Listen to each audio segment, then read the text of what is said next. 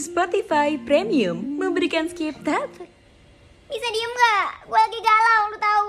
Gue ganggu aja nih mbak-mbak ngiklan mulu, ngiklan mulu. Ah, Loh, kenapa saya yang harus diem? Ada juga kamu yang berlangganan Spotify Premium. Aduh ribet bayarnya, mahal.